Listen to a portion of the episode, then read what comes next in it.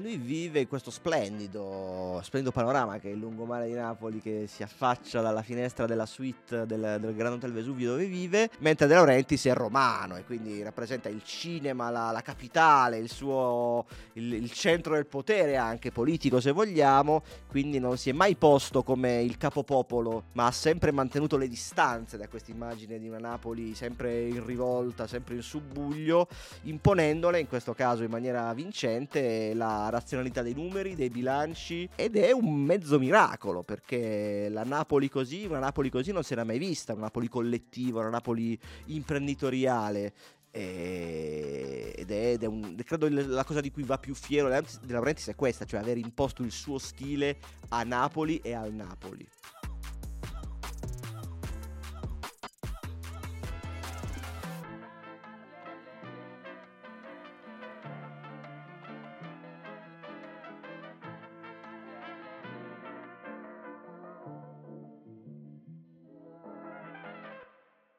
La prima scena è come quella di un film, siamo nella hall del Grand Hotel Vesuvio, via Caracciolo, lungomare, posto bellissimo, Aurelio De Laurentiis fa irruzione in questa hall con 12 avvocati, urlando in pieno stile De Laurentisiano e dice questa città è mal amministrata, potrei far saltare tutto l'affare. Siamo nei giorni in cui si sta completando la trattativa complicatissima che porterà De Laurentiis a diventare presidente della società sportiva Calcio Napoli nel 2004 e lui si è impuntato su una questione di principio, cioè il trattenere o il risparmiare qualche migliaio di euro per uh, già diciamo ragionare dal punto di vista del risparmio dell'economia del bilancio ma con il suo consueto savoir faire rischia di far saltare tutto per aria per una cosa minore, però nelle trattative di Laurentiis non ci sono aspetti minori, tutto è importante, tutto è drammatico, almeno apparentemente, ovviamente lieto fine come nei migliori film, le migliori commedie prodotte da ADL, tutto finisce bene e il Napoli di Laurentiis può iniziare, un inizio un po' alla James Bond in medias res in cui tutto sembra già drammatico, ma siano ancora i titoli di testa questi. Fantastico, perché lui controlla tutto a livello quasi ossessivo, tutte le piccole cose all'interno anche dei contratti. In maniera molto, hai detto ossessiva, che insomma è una parola che ha dei pregi e dei difetti, in maniera molto dettagliata, forse anche d'un'altra epoca, cioè non c'è più oggi in Italia il presidente padre padrone anni 80 che poteva essere, non so, quelli di provincia, Romeo Anconetani al Pisa o altri presidenti diciamo più tradizionalisti, lui è uno degli ultimi, ecco mi viene in mente lui e Claudio Lotito alla Lazio che hanno questa concezione totalitaria del, del, loro lavoro. Ogni foglio di ogni contratto, e sono tanti fogli, deve essere firmato De Laurentiis, che impone ai suoi contratti clausole estremamente minuziose. Ed è, come dire, il, l'aspetto distintivo del suo Napoli e della sua gestione, che ora va verso i 20 anni, saranno nel 2004 20 anni, che però ha portato il Napoli a crescere costantemente dal punto di vista anche della serietà dell'organizzazione e in questo caso anche dei risultati sportivi. Fantastico, padre padrone, vorrei, vorrei, avere la precisione di De Laurentiis. Grazie Giuseppe Pastore, anzitutto Giuseppe Pastore, cosa stiamo facendo? Giuseppe Pastore è di cronache di spogliatoio, uno espertissimo di calcio di Napoli, di De Laurentiis di tutto, io sono Francesco Giano di Will, ignorantissimo di calcio di De Laurentiis di tutto, facciamo una bella joint venture per capire lo scudetto del Napoli ma anche da un punto di vista economico-imprenditoriale. Per farlo ci ispiriamo a questa figura, che cerchiamo di capire quali sono state le innovazioni che ha portato questa figura come Aurelio De Laurentiis al Napoli, eh, che è uno che arriva dal cinema, no? Cioè come ci arriva un, un romano di cinema a presidente a Napoli?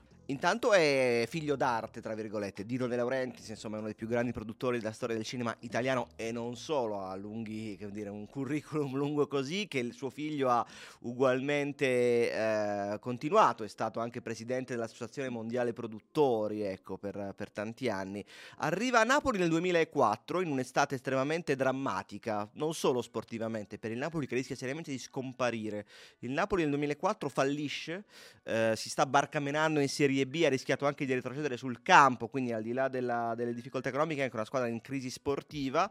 Ci sono vari personaggi che ambiscono a rilevare il Napoli, uno di questi è Luciano Gaucci, che insomma Mitico. non è esattamente un personaggio uh, cristallino nella storia del calcio italiano. Ci sono altri presidenti interessati, per esempio Paolo De Luca, che all'epoca era presidente del Siena napoletano con buoni agganci anche nella politica napoletana. C'è Giampaolo Pozzo, presidente dell'Udinese, che si interessa per una decina di giorni.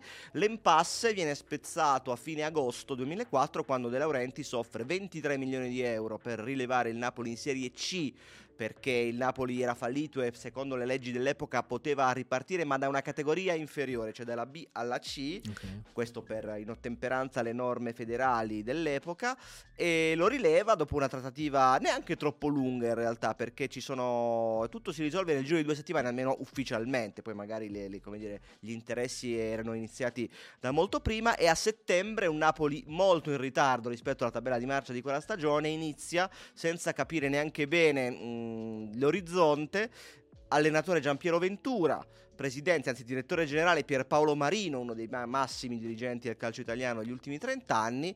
Con molta fatica il Napoli il primo anno fallisce il ritorno in B perdendo il playoff con l'Avellino, con tutte le, le, dire, le, le implicazioni sportive di un derby doloroso e poi fa il salto, torna in B nel 2006 e da lì non si ferma più. Domanda banalissima, uh, perché uno come De Laurentiis si vuole comprare una squadra di calcio? Perché, eh, perché intanto mh, questo chiaramente non, non, è un aspetto secondario, anche se non è il primo, cioè è un aspetto anche diciamo di immagine. Insomma, mm-hmm. Il calcio è sempre stato eh, negli ultimi trent'anni un grande volano promozionale. C'è chi ha fatto fa- fortuna in politica partendo dal calcio. Non è il caso di Laurentiis, che però ha riconosciuto subito una, dire, un'occasione, un'opportunità. Lui non è napoletano, l'ho sempre detto, è romano, ha origini avellinesi. Ha fatto di... fare una ricerca dei suoi antenati per arrivare ad Avellino. Ma quindi e... ancora ancora oggi nel 2023 comprare una squadra di calcio è il mezzo più veloce ed efficace per acquisire popolarità nel più bisogna, breve tempo possibile. Bisogna fare attenzione perché è un'arma a doppio taglio, infatti oggi i presidenti italiani sono sempre meno, uh, il Milan è americano, l'Inter è cinese, la Juventus è di una famiglia che la possiede però da cent'anni, la Roma è americana e così via. Il presidente italiano ad alti livelli rimane solo a Napoli, Lazio e Atalanta che ha un bacino un po' più ristretto ma è comunque un esempio molto virtuoso. De Laurentiis aveva già provato a comprare il Napoli nel 99 c'erano ancora le lire, lui aveva provato a, a, comprarlo da Corrado Ferlaino, che è stato il grande presidente dei due scudetti di Maradona, senza riuscirci, eh, chiaramente il Napoli a buon mercato nel 2003-2004 è un'occasione ghiotta, però lui già dall'inizio, se tu vai a prendere le dichiarazioni nell'estate 2004, identifica una por- un'opportunità di crescita. Eh, Napoli, il sud, una città con gran- un grandissimo potenziale inespresso e bisogna dire tuttora inespresso perché insomma le difficoltà di fare impresa a Napoli non, non ve le mm. devo raccontare io, che lui, a cui lui dà un marchio internazionale che non, ovviamente non si afferma subito perché il Napoli in C è un conto, il Napoli che va all'Europa da 15 anni è un altro, anche a livello di eh, capacità di attrarre calciatori, allenatori, investitori, però è una crescita è una crescita costi- continua, costante che fa quasi un po' a, a, pugni con l'immagine da cartolina della Napoli disorganizzata, inaffidabile, mm. eh, dove non si può mai progettare nulla. In realtà De Laurentiis piccona in maniera cosciente e scientifica tutti questi luoghi comuni che sono poi stati tutti demoliti con quest'ultimo scudetto, lo fa con una grande costanza, perché De Laurentiis ha fama di uomo vulcanico, di uomo irruente, in realtà ci vuole grande pazienza per arrivare a 18 anni consecutivi, sempre in continua crescita sportiva ed economica. E chiaramente lo scudetto è il punto esclamativo di questa, di questa crescita, di questa parabola, che però non è finita probabilmente, anzi potrebbe ancora continuare a crescere la squadra. Quali sono le prime innovazioni che fa per picconare i luoghi comuni di cui dicevamo? Beh, innanzitutto, uh, innanzitutto uh, c'è tutto uh, uno schema diverso, una pratica diversa nei, nel modo di, di, fare i contratti, nel modo di, di ragionare a livello proprio pragmatico su, su, ciò che va comprato, su ciò che va venduto, su ciò che va, diciamo, acquisito. C'è un, l'episodio che dicevo all'inizio, quello dell'ingresso in hotel uh, ad alta voce, si riferiva al fatto che, uh, anche per motivi, diciamo, di, di, buona, di buona, creanza, uh, era stato chiesto da Laurentiis di farsi carico anche dei, dei precedenti dipendenti del Napoli fallito, che erano anche dipendenti comuni, non erano calciatori, erano segretari, eh, addetti alle pulizie, cuochi e eh, il tutto pesava a bilancio per qualche migliaio di euro, no? non era certo una spesa ingente, però Della Verde si impuntò anche su, su, quel, su quell'aspetto, un aspetto minore che lui provando lì anche un po' a risparmiare, anche un po' a già a, a limare qualcosa, però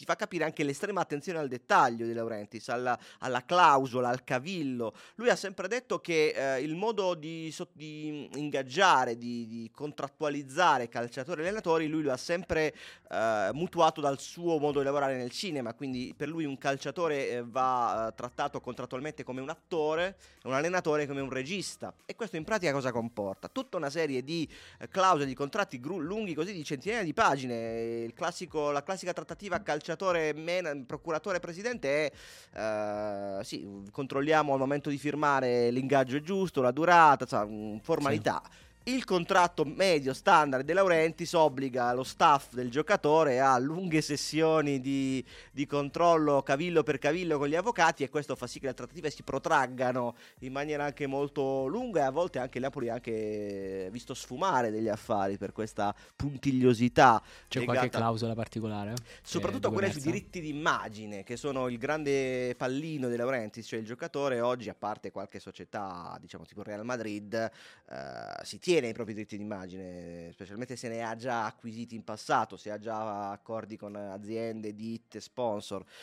il Napoli ti obbliga a ridiscuterli oppure a toglierteli, cioè nel senso il Napoli prete- ha sempre preteso dai giocatori, specialmente quelli meno famosi, che rinunciassero ai propri diritti d'immagine che eh, devono essere totalmente, non ai diritti, non, nessuno rinuncia al diritto d'immagine, al sfruttamento della licenza, diciamo, il diritto d'immagine, affinché fosse il Napoli a gestirli. E questo ha portato anche degli affari a sfumare, Obinna, giocatori magari un po' dimenticati, il 2008, oppure Klassen dell'olandese dell'Everton, qualche anno dopo giocatori che potevano a Stori nel 2015 sfuma, sembra un passo dal Napoli più andare alla Fiorentina perché ci si, non, ci si trova, non ci si impunta su queste clausole apparentemente minori.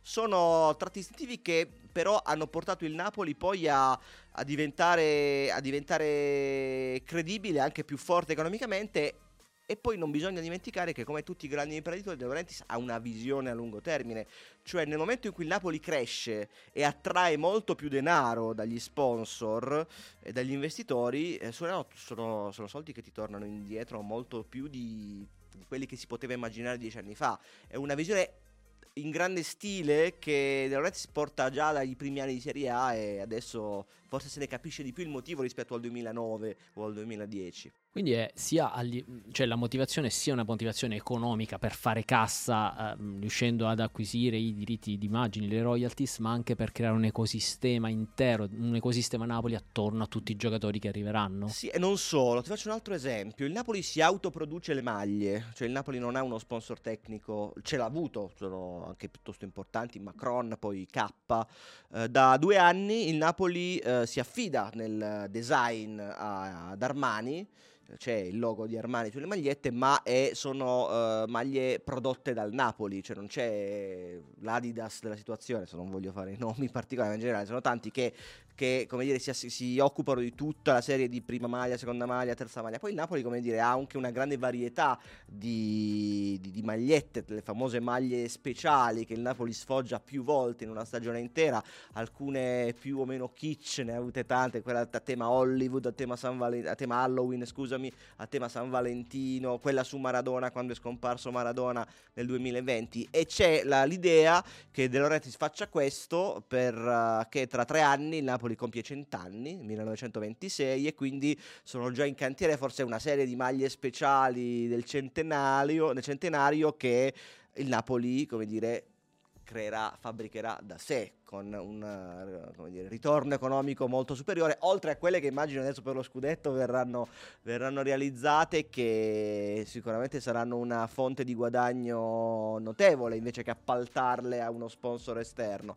Sono tutti aspetti che la Laurentiis però non abbia deciso nel 2023, ma sono tutte cose che nascono da lontano e di cui adesso si vedono i vantaggi. Quando De Laurentiis ha fatto, ha pensato prima queste cose, eh, c'era anche scetticismo, cioè gli analisti si dividevano nel dire ma questa cosa alla fine è davvero un vantaggio, semplicemente un suo capriccio, una sua mania di grandezza stile Real Madrid che in Italia non ha precedenti. Beh, questo, questi ultimi mesi dimostrano che De Laurentiis ci ha visto lungo. Già dieci, ve, dieci, anni fa, sì.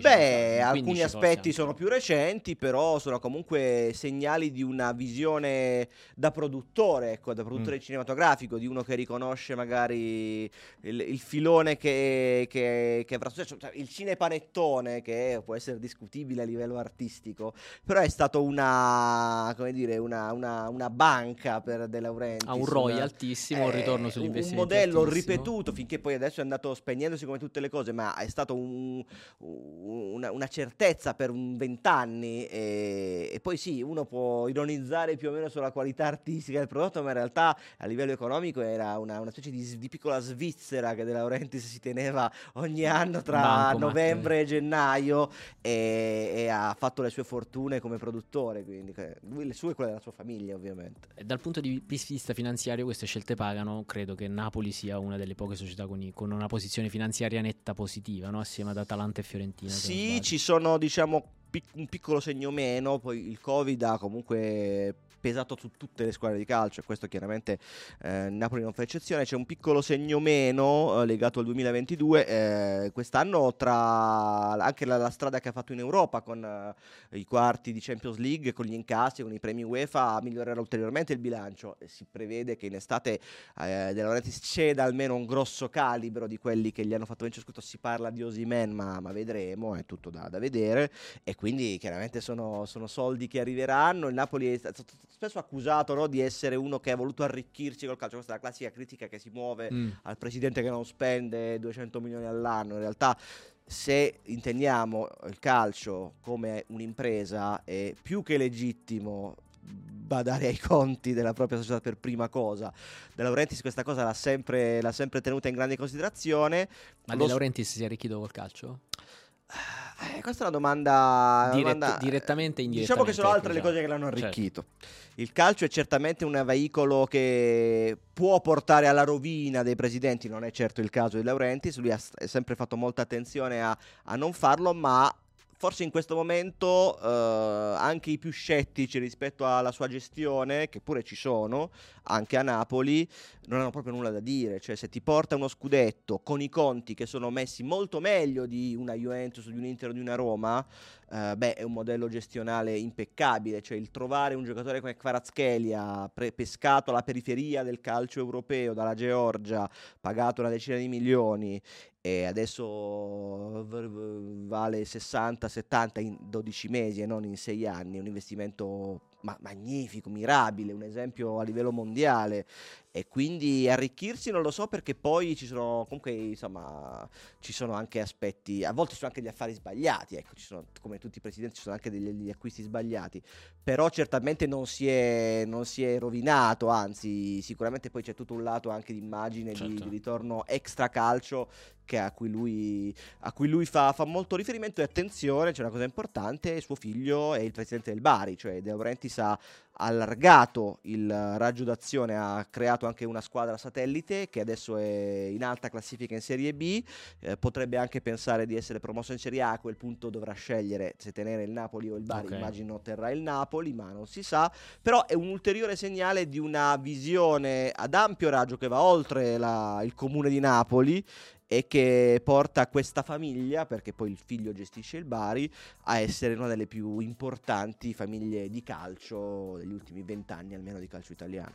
Prima parlavi degli affari sbagliati, no? Quali sono stati in questi quasi vent'anni la la mossa più sbagliata, diciamo, della Laurentiis, di cui lui si pente, e la mossa invece più azzeccata, dal punto Beh. di vista degli investimenti, delle innovazioni. Ah, sai, la mossa sbagliata è legata a giocatori che sono stati pagati anche più di 20 milioni e non hanno reso, mi viene in mente, non so, Verdi, 25 milioni se non ricordo male, oppure altri acquisti, mm, insomma, i Pavoletti o giocatori sudamericani sono andati male, Edu Vargas, giocatori che non hanno lasciato grandi tracce, però è nella storia di una gestione di vent'anni fare acquisti sbagliati, nessuno è, sono, nessuno è, perfetto. Gli acquisti, più che gli acquisti, il percorso, cioè, c'è, c'è, un famoso direttore sportivo, Pantaleo Corvino, che dice che nel calcio è, non devi sbagliare il portiere e l'attaccante. Eh, okay.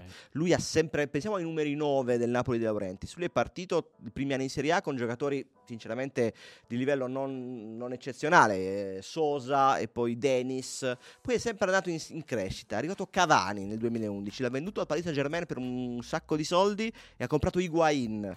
Higuain che gli dà anche uno standing internazionale perché è un ex giocatore del Real Madrid, di centravanti dell'Argentina. Higuain lo rivende per un sacco di soldi e poi eh, si trova un allenatore molto bravo che valorizza Mertens. Mertens che entra nei 30 del pallone d'oro in quell'anno in cui a Napoli fa 28 gol. Poi riesce a trovare un nuovo numero 9 quasi del futuro, Osimen, altro acquisto danaroso dall'Ilma che adesso vale ancora di più e quindi si prevede che eh, in futuro dopo Osimen ce ne sarà un altro a, ce ne sarà un altro di quel livello. Parliamo di una serie di affari indovinati nel ruolo nevralgico che danno anche la misura della qualità dello staff tecnico di cui De Laurentiis si è circondato in questi vent'anni. L'ultimo è Cristiano Giuntoli che ha fatto cose eccezionali in questo scudetto. Quindi è anche uno che sa scegliere i collaboratori sia tecnici che economici. E tu, tu parlavi prima dei, dei, presidenti che comunque devono stare attenti ai costi, che magari si, si, devono giustamente anche arricchire nel caso. Io sono stato a Napoli adesso due giorni, ovviamente festeggiamenti, esultanze, c'erano anche i volti de, di quelli che hanno fatto l'impresa, calciatori, personaggi della città. Ho visto solo una foto di De Laurentiis affissa sopra una strada, ma solo una in mezzo a migliaia forse. Quindi l'impressione non è che sia amatissimo. Allora, intanto c'è da distinguere il, il, tifo organizzato, con cui De Laurentiis ha avuto moltissimi scontri verbali anche di recente. Ricordiamo la partita col Napoli, in cui lo stadio, quella in campionato, quella lo stadio in cui lo stadio, le curve erano quasi in contestazione, eh, con cori contro di lui. Tant'è che poi c'è stato anche un incontro con le istituzioni per tentare almeno di, eh, non, di remare dalla stessa parte nelle ultime giornate, cosa che in effetti è successa. E poi il resto del tifoso normale, che secondo me si distingue un po' tra il tifoso che vive a Napoli e il tifoso napoletano che vive fuori, sono milioni, eh, che hanno secondo me un'immagine un po' diversa. Cioè, Lorenzo, non essendo di Napoli, ha sempre provato un certo gusto, secondo me, anche un po' a, a, provocare i napoletani sulle loro certezze. Famose le sue battute sulla pizza, che non è poi così buona. Sempre... Ha detto la pizza non è buona. Ha detto anche, l'ha detto anche in maniera un po', un po', forte a volte, ma proprio perché il suo gusto lì si diverte anche a provocare e a suscitare varie reazioni. Lui, però, ecco, anche quella frase sulla pizza, per dire, è una, una metafora del modo in cui lui mette in discussione certezze secolari di Napoli e dei napoletani napoletani.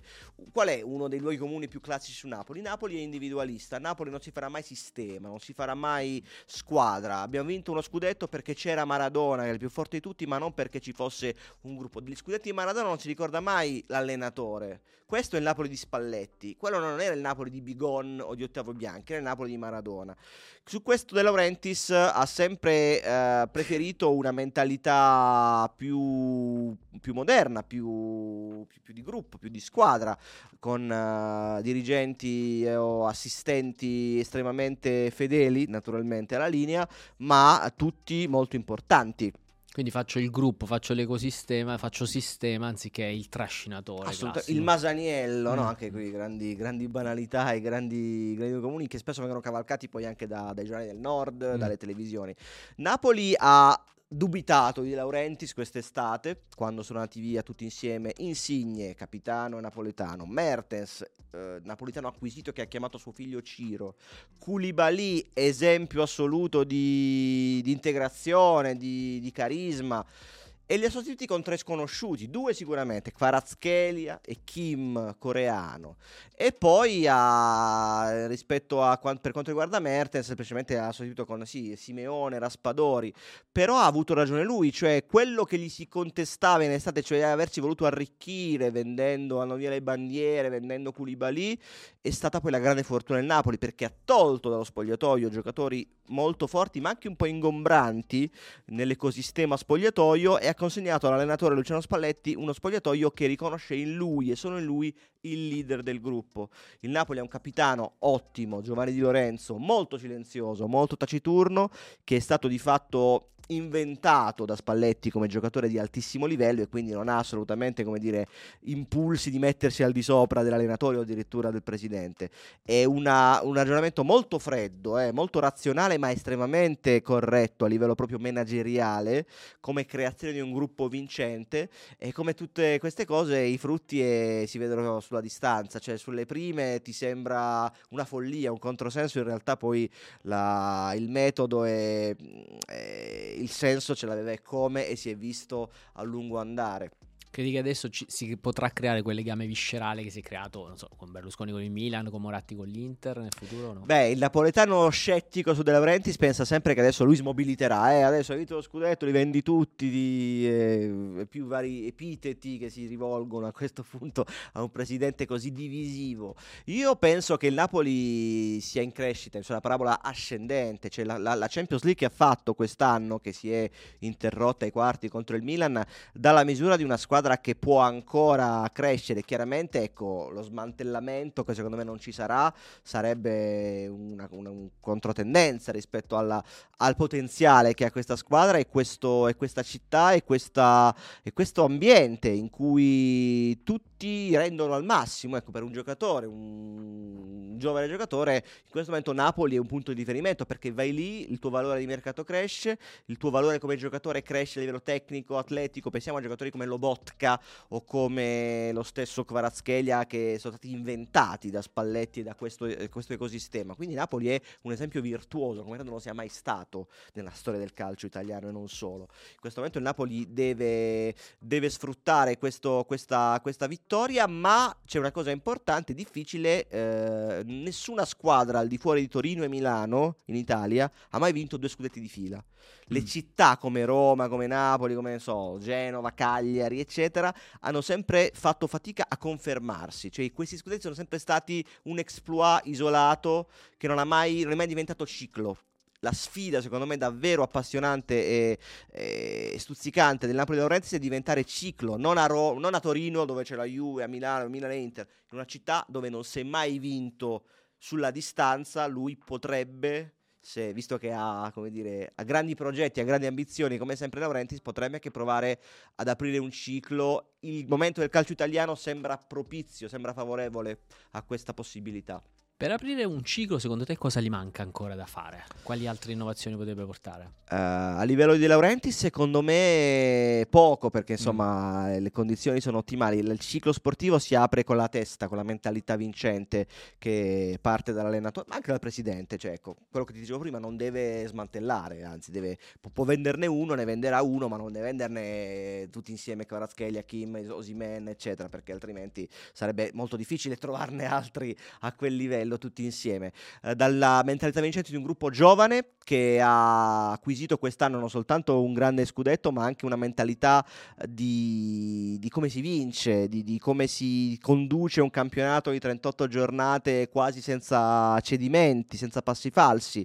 E, e, quindi la, la, vittoria, la, vittoria, è il punto di partenza iniziale per, per farne altre, ma Uh, sicuramente la, anche l'ambiente della città, perché queste ultime partite hanno dimostrato la flessione che ha avuto il Napoli in primavera, che quando arrivi lì a pochi metri dal traguardo sei sempre un po' più stanco mentalmente, quindi tutta Italia aspetta di vedere il contraccolpo post estate, dopo un'estate Gufiamo. in cui tutti festeggeranno per settimane e mesi e poi quando ripartirà ad agosto il nuovo campionato tutti aspettano di vedere che Napoli ripartirà quanto ci metterà a tornare, diciamo, nella mentalità che ha avuto per questa stagione. Se lo farà dall'inizio, beh, eh, chapeau.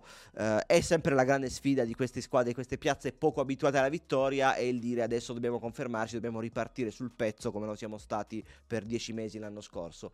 Questa è una bella sfida umana, quasi prima che economica, che De Laurenti secondo me eh, è, curioso di, è, curioso di, affrontare, anche perché adesso voglio vedere come, come gestisce la vittoria l'euforia della vittoria, che è una cosa diversa dall'attesa, dalla programmazione, dalla, dal lavorare a testa bassa. Adesso devi gestire un impero, non devi soltanto crearlo, ma devi devi condurlo. Abbiamo iniziato con un aneddoto, chiudiamo con un altro aneddoto per capire De Laurentiis. Beh, forse la scena che meglio lo rappresenta è anche una delle sue più famose, la, la, la scena in Lega Calcio una decina d'anni fa, credo, quando rimasto insoddisfatto del sorteggio dei calendari prospettato al Napoli, abbandonò la Lega in via Rosellini a Milano, uscendo per strada, trovando uno scooter che passava di lì, salendoci sopra, chissà se era un suo amico, se era davvero un passante, e pronunciando le famose parole torno a fare cinema, mi avete rotto le scatole, eh, diciamo, una scena che sembra dare un'immagine l'immagine di Laurentiis istrionico, eh, mangiafuoco, eccetera, in realtà